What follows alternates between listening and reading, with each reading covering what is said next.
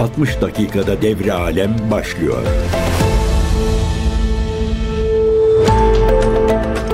CGTN Türk Radyo'dan herkese merhabalar. Ben Erkin Öncan. Haftanın başında dünya turumuza start veriyoruz. Sabit gündemlerimiz vardı. Bu programda sürekli değindiğimiz İsrail'in Gazze yönelik saldırıları, Rusya-Ukrayna arasında devam eden çatışmalar, Amerika'nın Tayvan üzerinden e, Çin'e karşı attığı adımlar gibi gibi. Bugün de dolu bir e, dünya gündemiyle karşınızdayız. İsrail gündeminden başlayalım. Gazze'den bir açıklama var. Gazze'de e, Sağlık Bakanlığı Han Yunus'ta bulunan Nasır Hastanesi'nin acil servisinin kanalizasyon sularının altında kaldığını duyurdu. Bakanlıktan yapılan yazılı açıklamada Han Yunus kentinde bulunan Nasır Hastanesi'nin acil servisi kanalizasyon suları altında kaldı. Bu durum ekiplerin çalışmasında engelliyor ifadelerine yer verildi. Neden sular altında kaldı? Çünkü İsrail askerleri hastane dışında hareket eden her şeyi doğrudan hedef alıyorlar. Ee, bakanlıkta kanalizasyon şebekesini onarmak için hastane avlularında teknik ekipleri korumamız gerekiyor ifadelerini kullanmış. Yani asker, asker, sivil, direnişçi fark etmeksizin hareket eden her şeyi hedef alıyor İsrail güçleri. Ve İsrail'in devam eden yoğun bombardımanları Han Yunus'un altyapı, kanalizasyon, e, su e, ağlarını tahrip etti. Atık suların yollara ve mahallelere sızmasına yol açtı. Aynı şekilde Dünya Sağlık Örgütü Genel, Genel Direktörü de bir açıklama yaptı. İsrail güçlerinin Gazze'nin güneyindeki Han Yunus'ta e, bu çatışmalar nedeniyle hasta ve sağlık personelinin güvenliği konusunda derin endişe duyduklarını açıkladı. Hastanenin askeri e, seviyede hizmet verdiğini söylüyor Dünya Sağlık Örgütü direktörü. E, bu arada İsrail'in 7 Ekim'den bu yana Gazze'de düzenlediği saldırılarda en az 12 bini çocuk 8190'ı kadın olmak üzere e, toplamda 30 bine yaklaştı. 28.340 Filistinli öldürüldü. 67.984 kişi ise yaralandı. Enkaz altında hala binlerce ölü olduğu belirtiliyor. E, Han Yunus bölgesinde yaşanan gibi halkın sığındığı hastane, eğitim kurumları gibi e, bölgelerde sürekli hedef alınıyor. E, bu arada bu bölgelere sürekli yoğun saldırılar düzenlendiğinden bahsediyoruz. Son olarak İsrailli keskin nişancıların da açıklama e, saldırıları oldu bölgede. Ve e, bu keskin nişancıların açtığı ateş sonucunda 7 kişi öldü, 14 kişi yaralandı sadece geçtiğimiz 24 saat içerisinde. E, Aynı şekilde Filistin Sağlık Bakanlığı Sözcüsü Eşref El Kudra'nın da bu açıklamasını aktaralım. Sağlık çalışanları ve buraya sığınan insanlardan 7'sini öldürdü diyor Filistin Sağlık Bakanlığı Sözcüsü. Orta Doğu'da her zamanki gibi çatışmalar, e, çatışmalı hal devam ediyor. Aynı şekilde Kızıldeniz gündemi de ilk günkü e, veya operasyonun düzenlendiği günler kadar hareketli olmasa da bölgede sıcaklık koruyor. Ama önemli bir e, gelişme İran-Suriye hattında yaşandı. Ee, Suriye Dışişleri, Dışişleri Bakanı Faysal Miktat, Şam'ın İsrail'le olası bir askeri çatışmada kendi topraklarını savunmaya hazır olduğunu söyledi. E, nerede söyledi bunu? İran Dışişleri Bakanı Hüseyin Emir Abdullahiyan'la bir araya geldi Suriye Dışişleri Bakanı Şam'da. Ve e, Faysal Miktat ülkesinin 1948'den bu yana İsrail'e direndiğini söyledi. Diyor ki Suriye İsrail işgaline karşı savaştı ve savaşmaya da hazır. Ancak ne zaman ve nasıl olacağına karar verecek dedi ve 1967'den bu yana İsrail işgali altında bulunan Güneybatı Suriye'nin bir parçası olan Golan Tepelerinin de önemine dikkat çekti. Bakan diyor ki Golan Tepelerindeki İsrail işgalinin sona erdirilmesi en önemli önceliğimiz ve Suriye'nin tüm bu özgürleştirme operasyonlarının bedelini ödemeye de hazır olduğunu söylemiş. İsrail sadece e, Gazze, Filistin'e yönelik değil, aynı şekilde bölgede Amerikan çıkarlarının karşısında bulunan veya İsrail'in Siyonist yayılmacılığının karşısında bulunan bütün ülkelerle zaten uzun yıllardır bir savaş halinde. Golan Tepeleri de İsrail'in yıllar önce işgal ettiği bir diğer bölge. Suriye'de bildiğimiz gibi uzun süredir neredeyse 12-13 yıla ulaştı. Bir emperyalist saldırganlıkla mücadele ediyor. Ülkede çok sayıda cihatçı silahlı güçler bir isyan başlattı. Ve bu isyana karşı Suriye hükümeti de e, direniyor. Burada ilginç bir e, Türkiye detayı var. E, Miktat'la Emir Abdullahiyan'ın görüşmesinde. Şimdi Suriyeli yetkililer ne zaman uluslararası bir e, görüşme yapsalar veya başka bir ülkeyle ikili ilişkilere dair veya ne zaman Suriye Savaşı'nın geleceğine ilişkin konuşsalar Türkiye'den söz ediyorlar. Bu görüşmede de Türkiye konusu açıldı. E, Miktat dedi ki Amerikan ve Türk kuvvetleri ülkedeki varlığı gayrimeşrudur ve bunun sona ermesi gerekiyor e, açıklamasında bulundu. Aynı şekilde İran Dışişleri Bakanı Hüseyin Emir Abdullahian da yabancı birliklerin Suriye'deki yasa dışı varlığını kınadı ve Amerika ile İsrail'i Filistinlilere karşı soykırım yapmakla suçladı. Şimdi şöyle Türkiye'nin bazı tezleri var bölgedeki faaliyetlerine ilişkin. Ne gibi tezler? E, terörle mücadele gibi tezler. YPG PKK'nın bölgedeki faaliyetleri ve bunlara karşı yürütülen operasyonlara karşı Türkiye bölgede bulunuyor. Yaptığı e, sınır ötesi operasyonlarla aslında Türkiye bir anlamda bölgeye yerleşmiş durumda. Sadece askeri varlığı yok. Türkiye'nin işbirliği halinde olduğu e, Suriye Savaşı'nın önemli aktörlerinden Özgür Suriye Ordusu şimdi Suriye Milli Ordusu oldu daha sonra onun ismi. Bu gibi yapılarla işbirliği var. Aynı şekilde e, Türk Silahlı Kuvvetleri Türkiye bölgedeki varlığını sadece askeriyle askeri varlıkla sınırlandırmıyor. Aynı şekilde bölgede devlet kurumları götürülüyor. Belirli ölçüde, belirli bölgelerde Türk parası kullanılıyor. E, Türk bankaları orada, e, PTT bile orada. E, bunu niye eleştiriyor Suriye güçleri veya Amerikan karşıtı diğer ülkeler?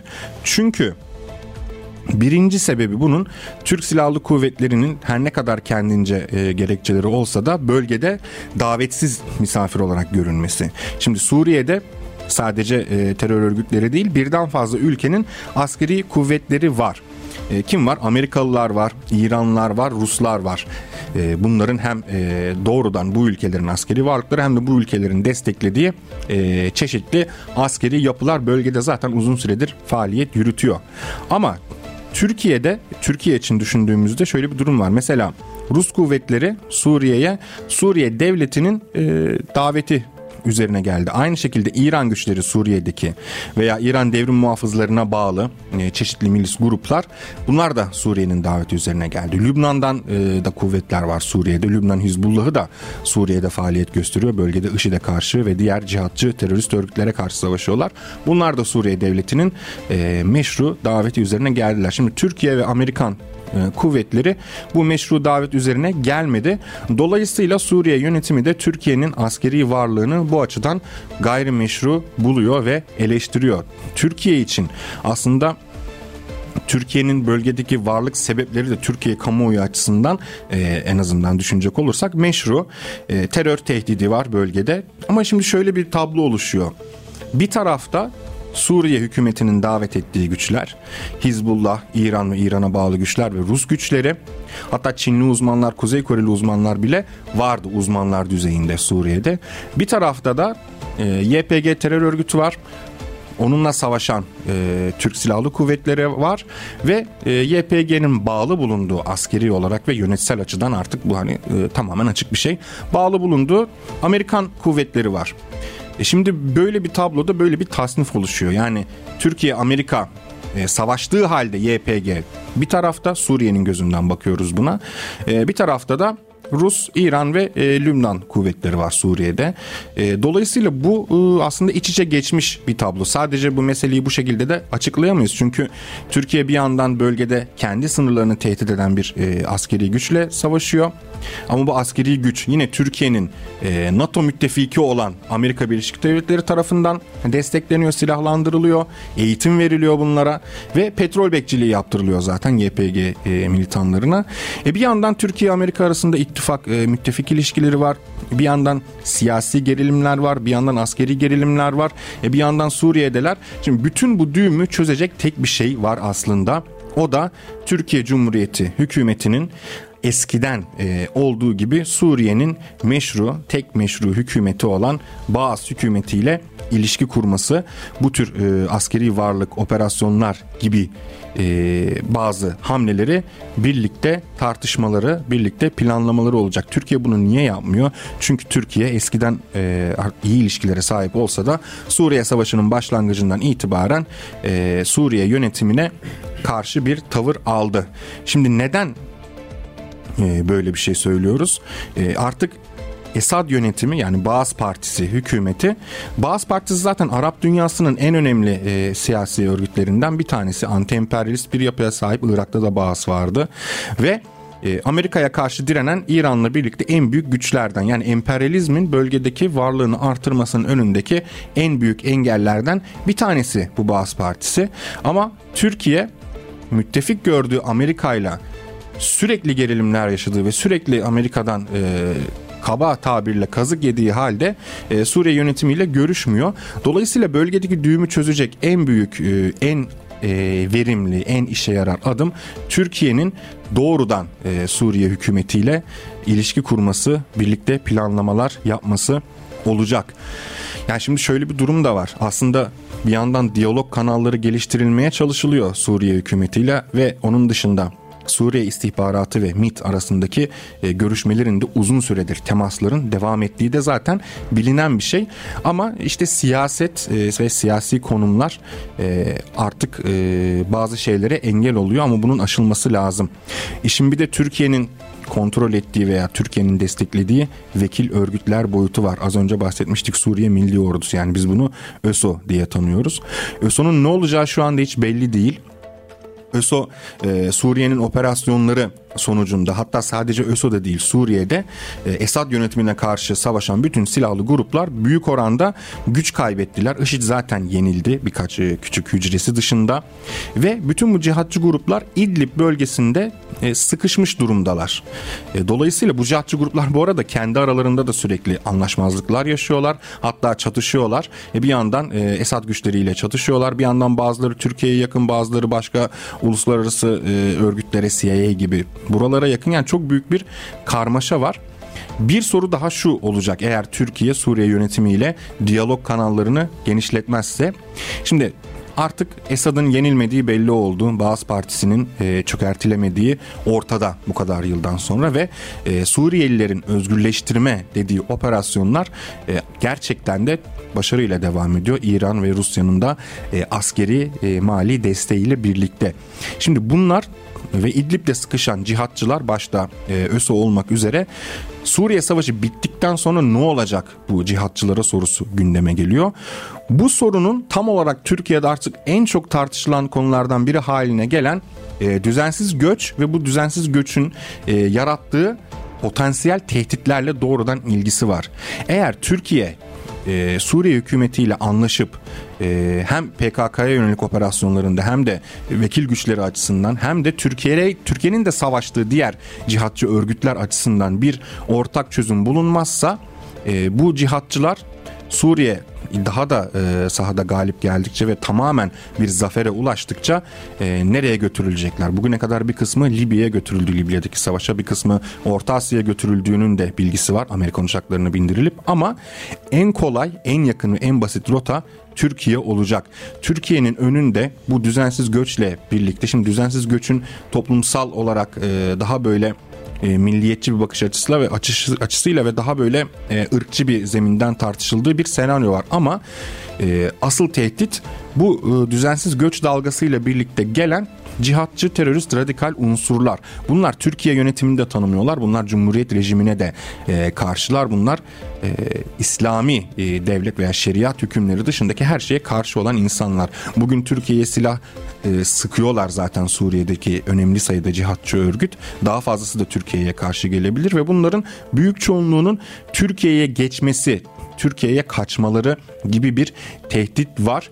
E, şimdi sınırda da bazı güvenlik önlemleri alınıyor Türkiye tarafından ama bir yere kadar yeterli olacak bu güvenlik önlemleri.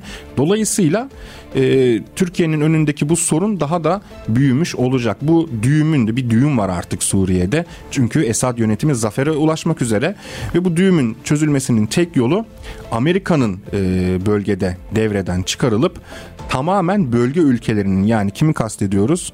Türkiye, e, Suriye, İran, Rusya kimi açıdan bu tür e, bölge ülkelerinin bir araya gelerek attıkları, atacakları e, adımlarla yapacakları planlamalarla alakalı olacak. Çok büyük bir tehdit bizleri bekliyor. Yani bölgedeki savaş aslında e, dediğimiz gibi bitmek üzere. E, çünkü e, Esad güçleri direndi bugüne kadar ve aslında zafere ulaşmak üzereler. Dolayısıyla Bölgede bir çözüme ulaşacak Suriye yönetimi veya Suriye'de varlık gösteren Rusya, İran gibi ülkeler. Umarım bu çözüme ulaştığında Türkiye de o çözüme ulaşan e, taraf arasında duracaktır diyelim. Orta Doğu e, sıcaklığını terk ederek biraz böyle Avrupa'ya doğru gidelim. Sırbistan'dan önemli bir açıklama var. Sırbistan Cumhurbaşkanı Vučić ülkesinin Avrupa Birliği yolunu hızlandırmaya kararlı olduğunu söylemiş. Yunanistan lideri Mitsotakis ile e, bir araya gelmiş başkent Belgrad'da ve Mitsotakis ile görüşmenin ardından bir ortak basın toplantısı düzenlenmiş. Sırp-Yunan ilişkilerinin dostane ve kardeşçe olduğunu dile getiriyor Vučić ve Mitsotakis'e Sırbistan'a Avrupa Birliği yolundaki desteği için teşekkür ediyor. Ve Mitsotakis de bu açıklamaların e, karşılık veriyor ve iki ülke arasındaki ilişkilerde gözle görülür ilerlemeler olduğunu, bütün e, ilişkilerin iyi doğrultuda, iyi bir rotada seyrettiğini ve e, Belgrad'da düzenlenen Yunan-Sırp İş Forumu'nun da tüm alanlarda işbirliği kararlılığını göstereceğini söylemiş ve Sırbistan'ı Avrupa Birliği yolunda desteklemeye devam edeceklerini e, vurgulamış. Şimdi burada da şöyle bir durum var. Yine e, bir diplomatik görüşme biz 60 dakikada devre alimle ne yapıyoruz? Aslında bütün görüşmelerin ve yapılan açıklamaların e, Türkçelerini de anlatıyoruz. Yani aslında mealini bir anlamda söylüyoruz. Şimdi Sırbistan'la ilgili de şöyle bir durum var. Sırbistan Avrupa Birliği yolunda olan bir ülke ama Avrupa Birliği tarafından çok da sevilmeyen bir ülke. Neden? Çünkü Sırbistan önemli konu başlıklarında birincisi birinci tırnak içinde söylüyorum suçu Rusya'ya yakın hareket etmesi. İkinci e, suçu diyelim Ukrayna konusunda diğer Avrupa ülkeleri gibi daha savaşı e, kışkırtmayı planlayan bir tavır içerisinde olmaması e, ve Sırplarla ve Kosovalılarla yaşanan o etnik gerilimin bugüne kadar devam etmesi ve Avrupa ve Amerika'nın bu gerilimlerde doğrudan e, Sırpların karşısındaki kutbu desteklemeleri gibi bir e, karmaşık siyasi durum var. E, bütün bunlar devam ederken Sırbistan'ın Avrupa e, rotası da devam ediyor. Bakalım nasıl olacak? Şimdi Avrupa'nın bakışı Sırbistan'ın AB yolunda, üyelik yolundaki bakışı biraz e, Belgrad yönetiminin attığı adımlarla ilgili. Yani bize ne kadar boyun eğeceksiniz bir bakalım. Ona göre bu adaylık sürecini ilerleteceğiz diyorlar. Tabii böyle diplomatik görüşmelerde her zaman iyi mesajlar, iyi temenniler verilir. Ama Sırbistan'ın burnunun dibinde Kosova'da e, sadece Batı'nın tanıdığı Kosova'da bir e, askeri güç var NATO'ya ait ve bu NATO'ya ait askeri güç Sırplara tehdit oluşturuyor. E, dolayısıyla bu tür e, gerilim başlıkları e, çözüme veya çözüm yoluna girmedikçe Sırbistan'ın AB üyeliği de e, zor. Sırbistan tabii ki de Avrupa Birliği'ni e, bir hedef olarak e, önüne alıyor. Çünkü daha iyi ekonomik koşullar, daha e, farklı bir entegrasyon gibi seçenekleri var Sırbistan'ın. Ancak Sırp yetkililer de muhtemelen kendilerinin Avrupa Birliği tarafından nasıl oyalandıklarının farkındadır. Bu arada Miçotakis ile görüştü Vučić ama Miçotakis Kosova konusunda da önemli bir açıklama yapıyor. Kosova hususundaki tutumumuz değişmeyecek diyor. Kosova hususundaki tutumu nedir? Bölgede NATO varlığının artırılması. Aslında Miçotakis kibarca yani biz seninle görüşüyoruz e, Sayın Vučić ama e, bizim önemli konulardaki tutumumuz tabii ki de Batı yanlısı olmaya devam edecek diyor. Avrupa arabuluculuğunun ve diyaloğun altını çiziyor. E, iki taraf arasındaki ilişkileri normalleştirmenin tek yolu diyaloğun artırılmasıdır diyor Miçotakis.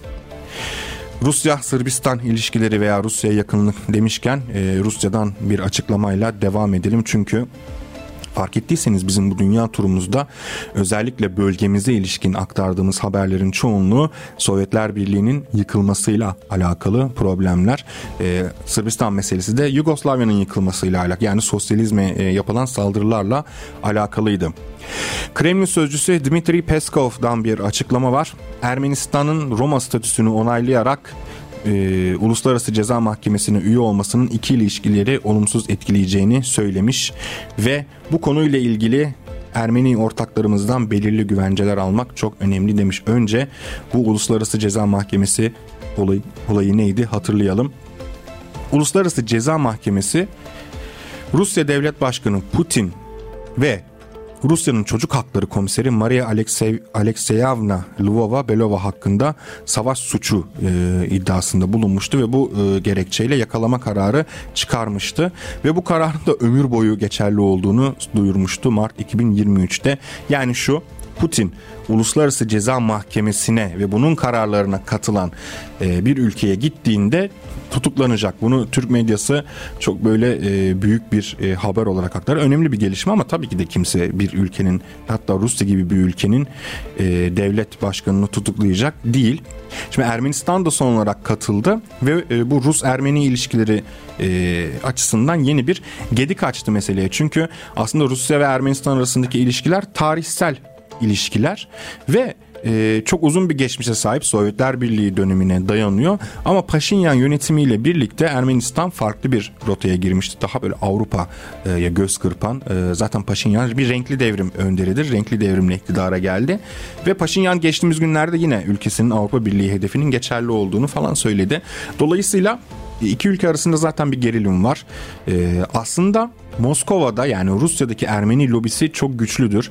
Ermeni-Rus e, kardeşlik kulüpleri çok yaygındır. Hatta Türk-Rus kardeşlik kulüpleri veya Azerbaycan-Rus kardeşlik kulüpleri de vardır ama bunlara göre çok daha güçlüydü Rus e, yadaki Ermeni lobisi. Şimdi Ermenistan siyasi rotasını değiştirince bazı gerilimler ortaya çıktı ve sadece e, Putin ve Çocuk Hakları Komiseri de değil hani bu tutuklama kararı değil ama çok sayıda Rus yetkilinin ülkeye girişine e, engel oldu. Yasak getirdi Ermenistan yönetimi. Bunun sebebi tamamen siyasi elbette. Ve Peskov da işte bu karardan bahsediyor. Başkent Moskova'da gazetecilere bir açıklama yaptı. Ee, 1 Şubat itibariyle resmen üye olmuştu Ermenistan Uluslararası Ceza Mahkemesi'ne.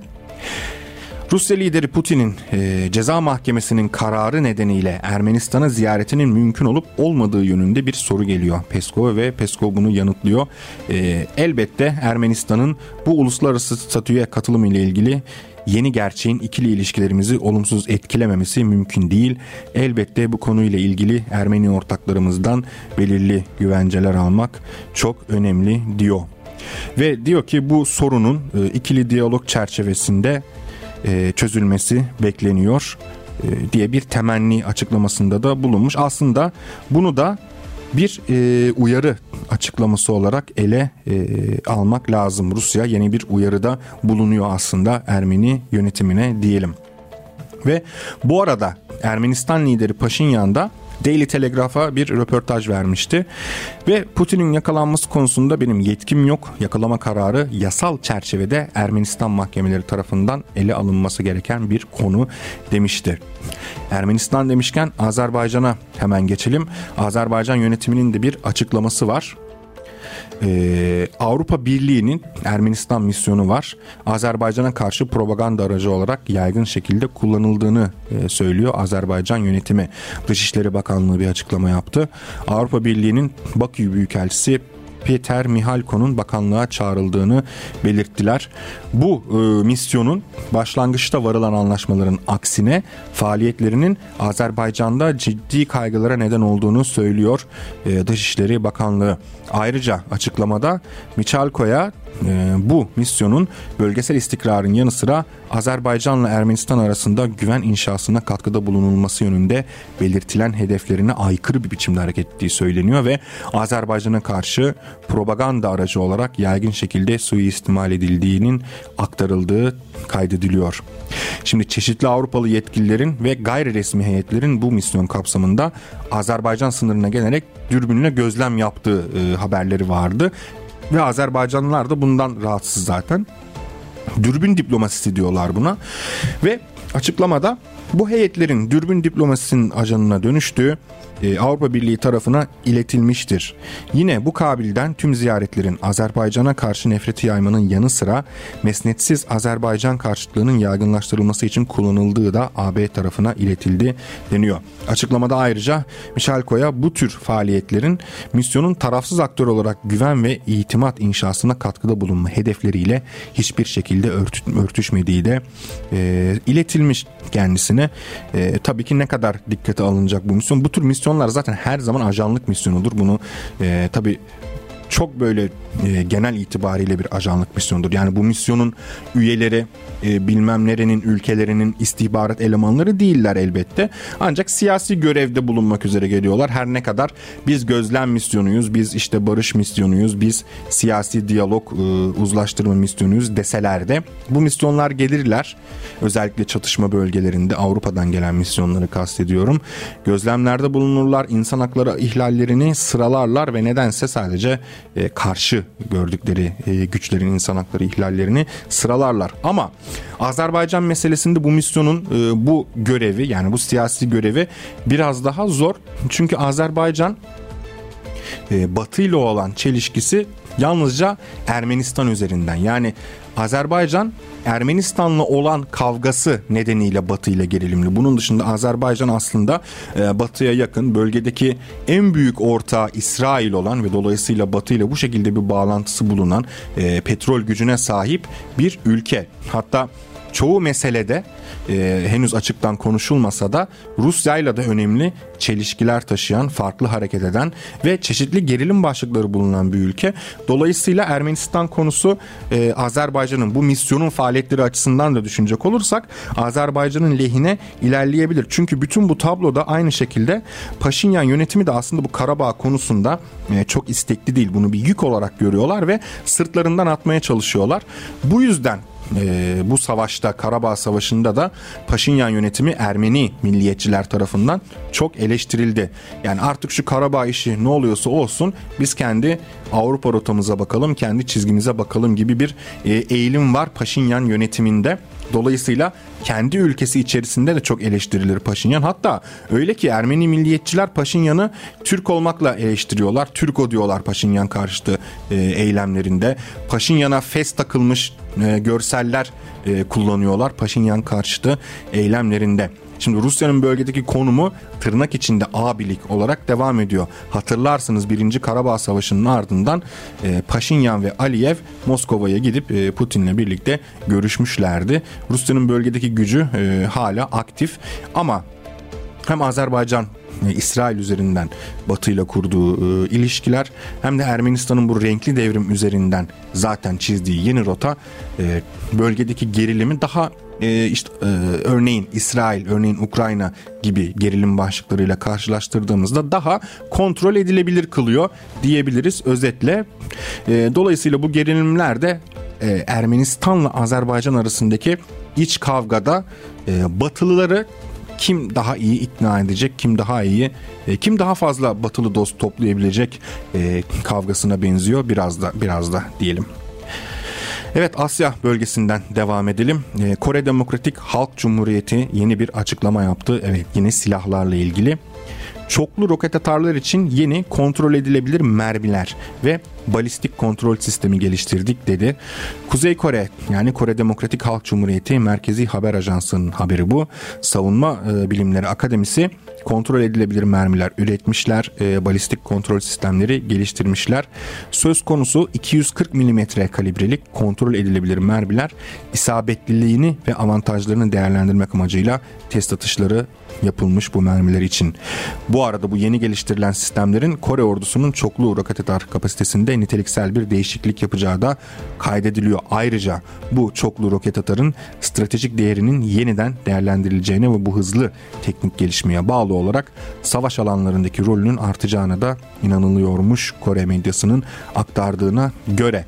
Şimdi bu silah haberi bizim için neden önemli? Bunun birden fazla anlamı var.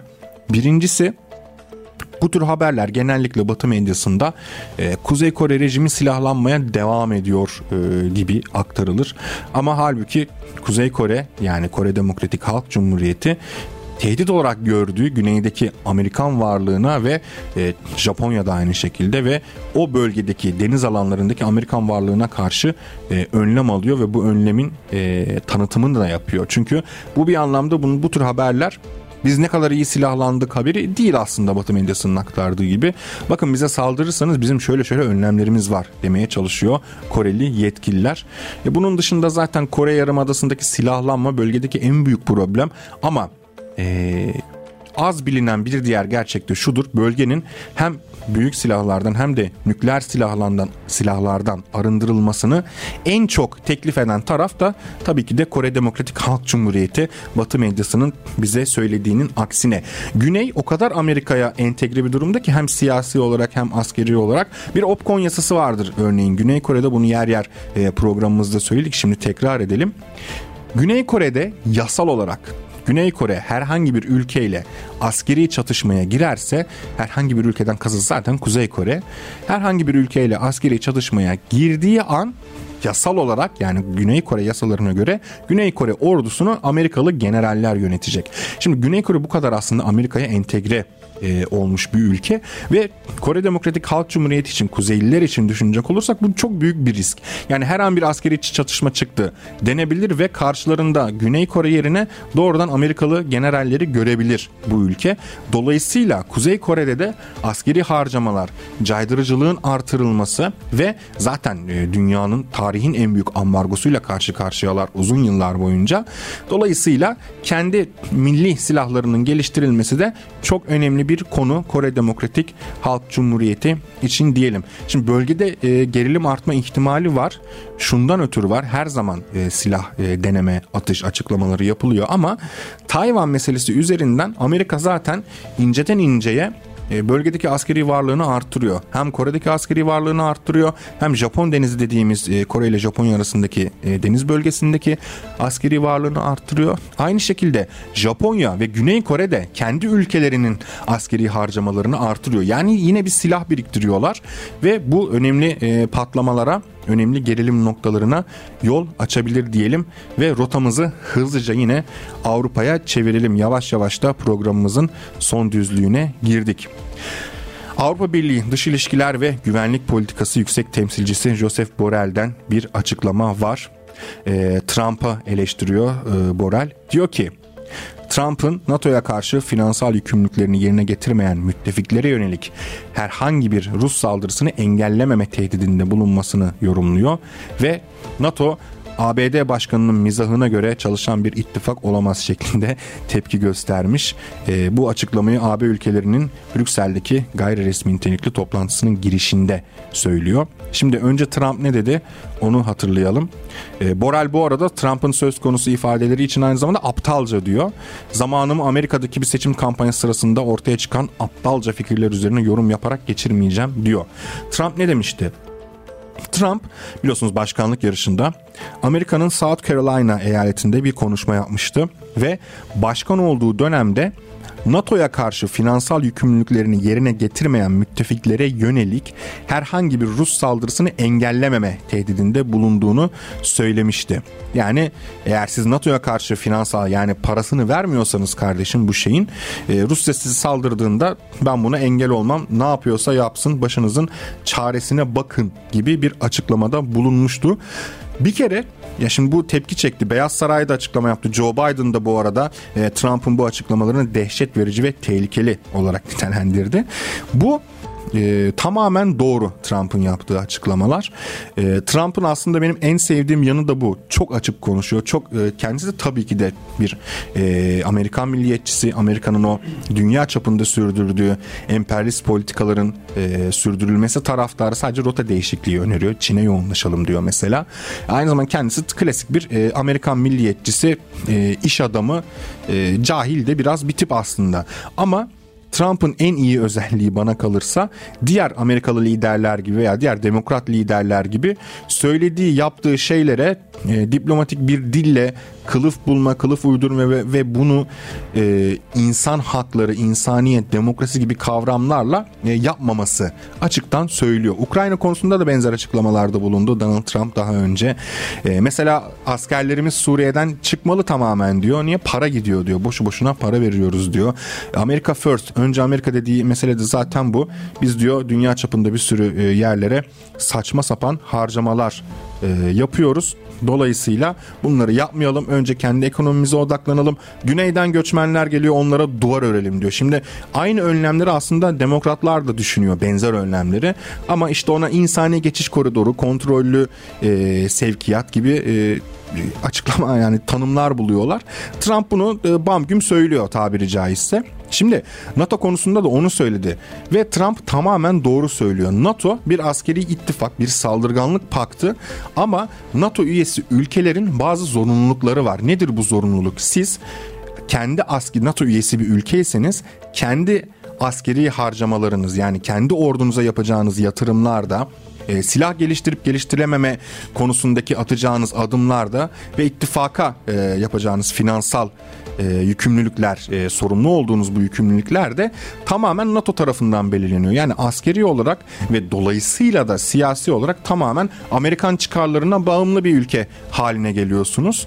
E, bazı ülkeler bu e, yükümlülüklerden kimi zaman e, yapamıyor, kimi zaman yapmıyor, kimi zaman kaçınıyor. E, Trump da diyor ki bunu yapmıyorsanız Rusya size saldırsın diyor. Şimdi e, Joseph Borrell'in açıklaması bu yüzden e, boş bir açıklama. ABD başkanının e, eski ABD başkanının e, mizah yaptığını düşünüyor, aptalca konuştuğunu düşünüyor ama gerçekten de öyle.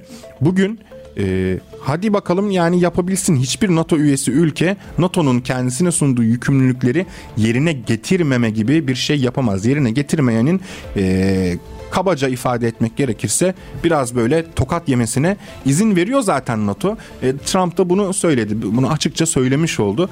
Dolayısıyla bu bir infial yarattı Amerika ve e, Avrupa kamuoyunda. Ama Trump tamamen doğru söylüyor. NATO'ya bağımlılık demek, NATO üyeliği demek askeri bağımlılık demek. Bırakın askeri e, finansal yükümlülüklerinizi siz NATO'ya bağlı bir ülke olarak kendi istediğiniz silahı bile kolayca geliştiremezsiniz.